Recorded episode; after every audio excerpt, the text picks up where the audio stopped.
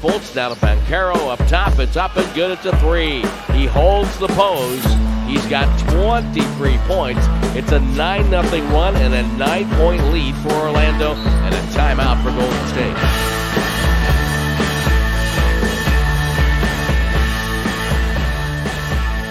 Tim Roye, Tom Tolbert. Final was 115 to 101. Orlando with the victory. And so another team comes in winning here at Chase Center. And they sweep the Warriors for the season, which is which is really weird. In fact, Orlando's won three of the last four the last two years. So apparently, these long young players don't uh, Warriors don't match up very well with, and so they have to try to figure out to get a win to go six and two on the homestand. Give Steve Kerr his 450th win. They have to do that Tuesday when they welcome the Phoenix Suns. I'm Tim Roye, Tom Tolbert. Tom, your thoughts? Well, certainly it probably threw him for a little bit of a loop when Clay was announced out to begin the game. Uh, so that was a little bit of an adjustment. But they still have more than enough on this team that was healthy uh, to win this game. And two things jump out at me. And we talked about it toward the end of the game. One, was the straight line drives. They just gave it way too many easy buckets, way too many layups. And I thought, even though they were hitting threes to begin the game, I want to say, if memory serves correct, they were like 8 for 17, 8 for 18 in the first quarter. So they, they were shooting a lot of them, but they were making them. I've always thought that unless you continue on shooting like that throughout the course of the game, you can get lazy shooting threes. You just rely on threes. You don't move the ball as much. Yeah, eight for 17 uh, at the end of the first quarter. So, you know, the shots are going down. You're shooting almost 50% from three, and this is easy. Just pass, pass, boom, pass, pass, boom. Another three, another three, another three. Well, when the threes stopped going, and eventually they did, they end up shooting uh, 31%. So they were eight for the first 17, 10 for their last 41 uh, on threes. It's just a mentality you're not attacking. You're not getting to the paint. You're not getting to the rim. It's just it becomes you gotta you gotta get yourself going again. You gotta give yourself some juice again because again you're just passing the ball around and shooting threes and they're going. It's like oh this is great. This is great. And after the first quarter, the Magic were the one that attacked the rim, attacked the paint, created shots that way instead of just passing it around the perimeter and, and getting three point looks. So I thought that was a, a huge deal because after the first quarter, even though they scored 30 in the second, it really took them a, a little bit to, to, to, get in rhythm offensively. And they never, I, I never thought they got in rhythm offensively the second half. It just, it was very clunky. Uh, it wasn't smooth. And then the, they came out and scored the first three on a three, of course. Wiggins hit the three, and then the Magic rip off nine in a row, and that was it. At that point, they just couldn't couldn't quite get back, couldn't quite get their footing back. So, uh, yeah, it, just, it, was disappointing uh, because coming off a loss uh, to Detroit, go figure that. I mean, the teams they've beaten, the teams they've beaten at home, and then you lose to and look. I don't want to take anything away from those teams. They played no. well. They deserve to win. Exactly. And, and the Magic have played well. They have some really nice wins.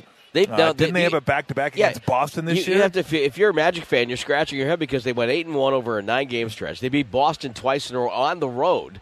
You know, both games are on the road in Boston. They win both of them back to back and they then they come here to win, and they're 15 and 25. Well, that's youth. That's yeah. the inconsistency of youth, where you expect it to be consistent, but when you're young, it's just it's not consistent. Okay. So let me let me interrupt you yes, for a second because I was doing a tally here okay. during the timeout, and and I didn't. It, it's very non-scientific. I could be off by one or so. I am on medication. Um, so what are you loopy? Yes, I, have been loopy all night. So the according to the NBA Courtside, which is a running electronic box score. Okay. Okay. They they called a layup like you know say layup six feet, which means that they probably called those runners and little bankers like inside, where say if uh, Banchero spun and got inside and hit a little bank shot. Okay. They call those layups. Twenty of them tonight. Twenty. Twenty.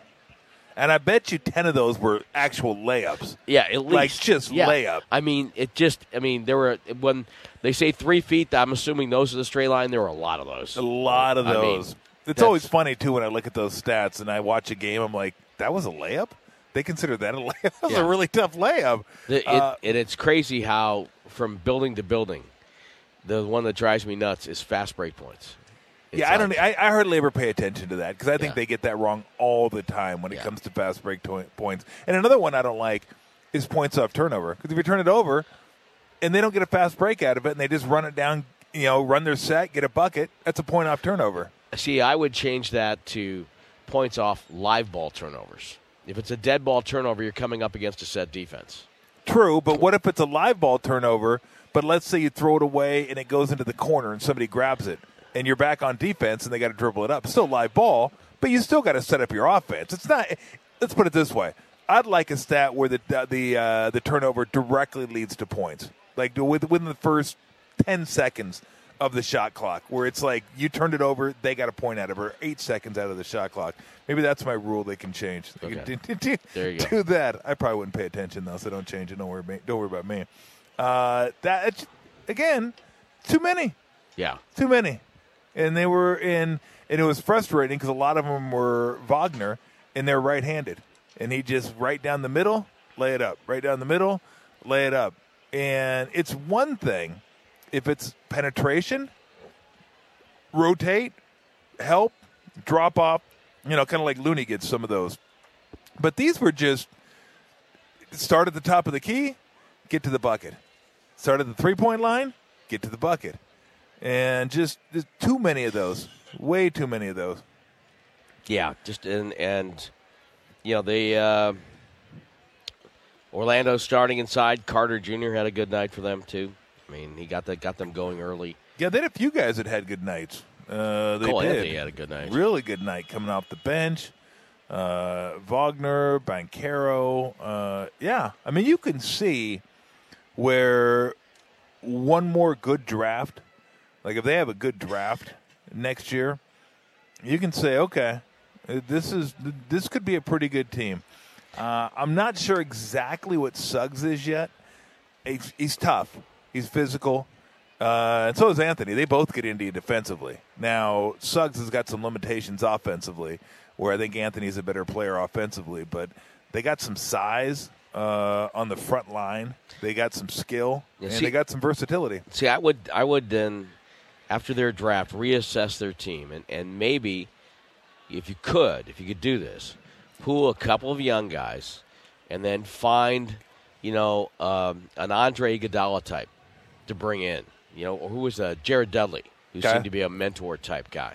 Bring in one of those guys and put him on the bench and say, "Hey, you know what? Here's why we traded for you. We traded for you because you you need to help our young guys, and that's going to be your role with this team, and you're going to help us get us to where we want to go. Because I think you can do it with young guys, but eventually you're going to need some veteran presence at some point. So Yeah, there, there's no doubt about it. Yeah. Uh, but it'll be interesting to see uh, where the big fella goes next year because you start looking at some of these teams.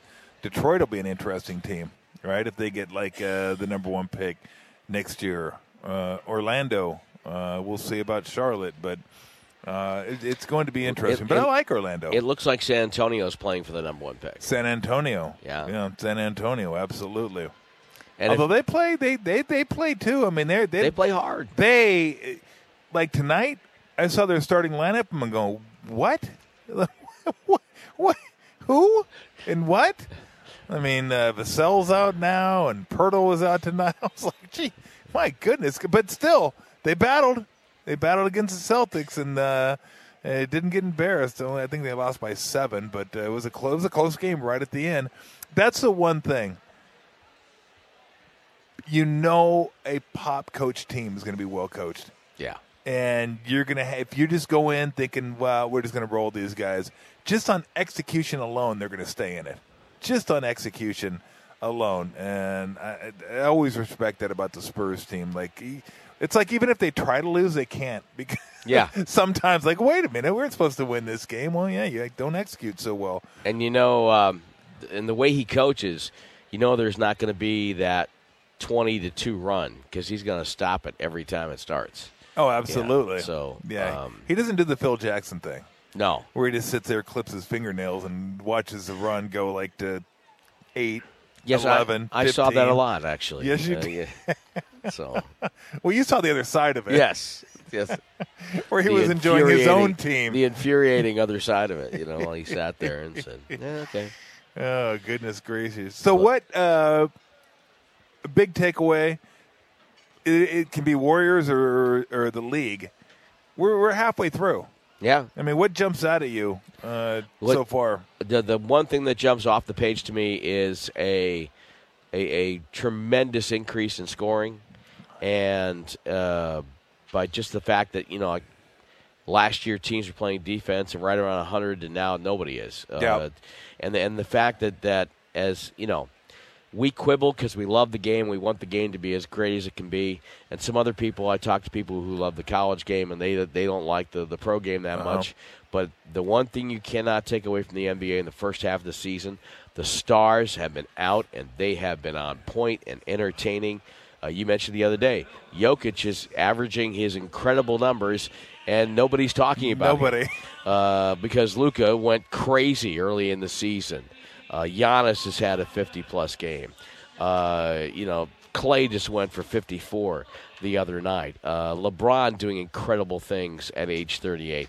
Uh, there, Joel Embiid putting up incredible numbers. There's there's no problem with the talent level in this league right now. There's it's just filled with skilled basketball players who really know how to play. Oh, there's no doubt about it. There's been some amazing individual performances. Jayson Tatum, we forgot about Jayson yep, Tatum. Jayson Tatum, absolutely. I guess the one thing that really jumps out to me is this is.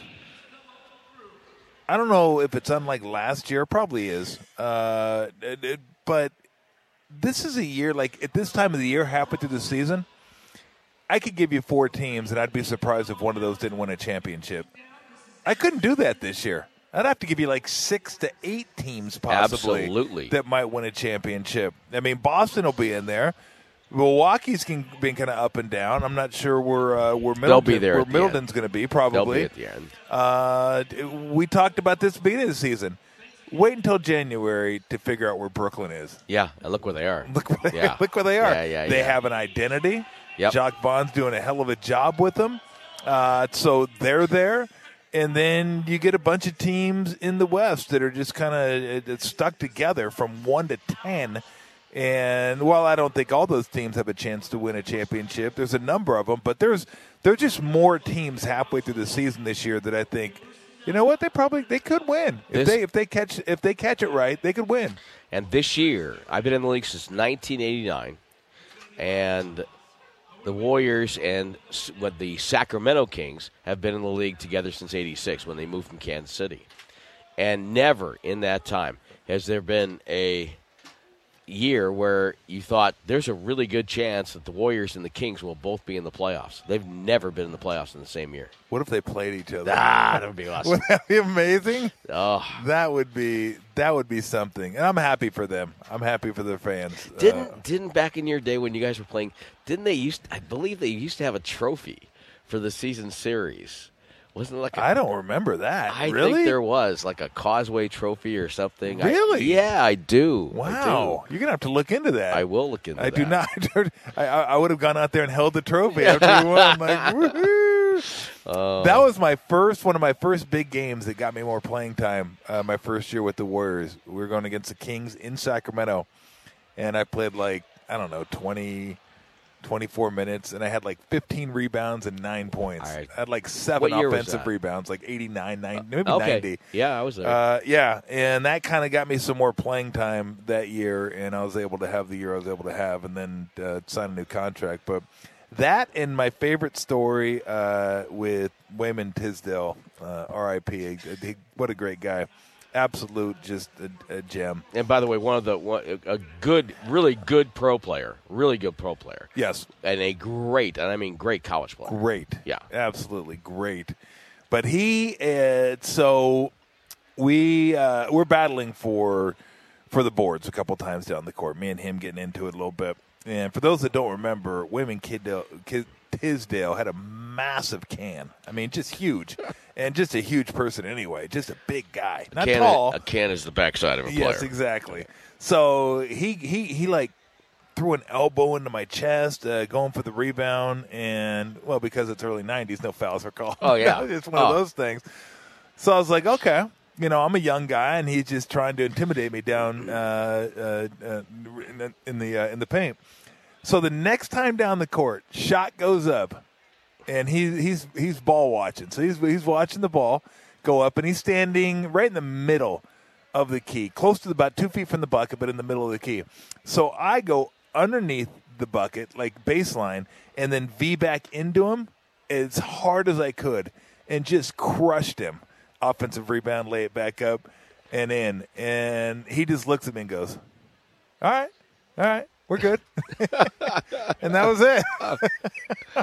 I was like, uh, "Oh, thank God it ended that way. That was nice." that was a that was great because it, when the Warriors and Kings would play back then, and I was with the Kings until '95, and even now, they're, they're two of the better buildings to announce it.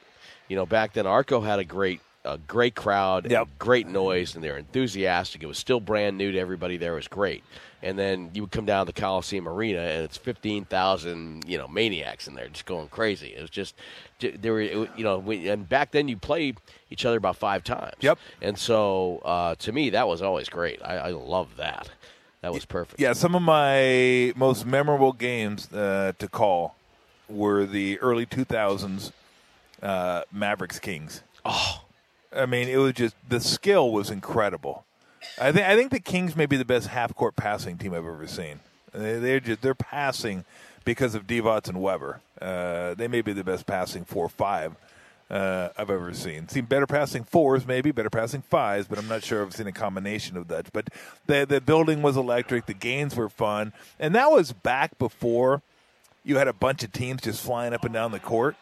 And those games were like, well, you know, 140 to 136, 138, 132. Nick Van Exel went off in that Yes, series. absolutely. We And the thing about the Mavericks, where the Mavericks ran, the Kings didn't run as much, but man, their execution in the half court was incredible. Yeah. And you want to talk about a good backcourt duo, Bobby Jackson and Mike Bibby? Ooh, that tough. was, yeah, that was it. That was just fun. Every time I got a chance to, and I got a chance to do them. I was working for ESPN at the time, and I got a chance to do a lot of those games because I lived in the Bay Area. So they just had me drive over there and do the games. But when I got to do like, I think I got to do three games that series. I was like, oh man, this is sweet. I get to do some Mavericks Kings games. They were fun. So.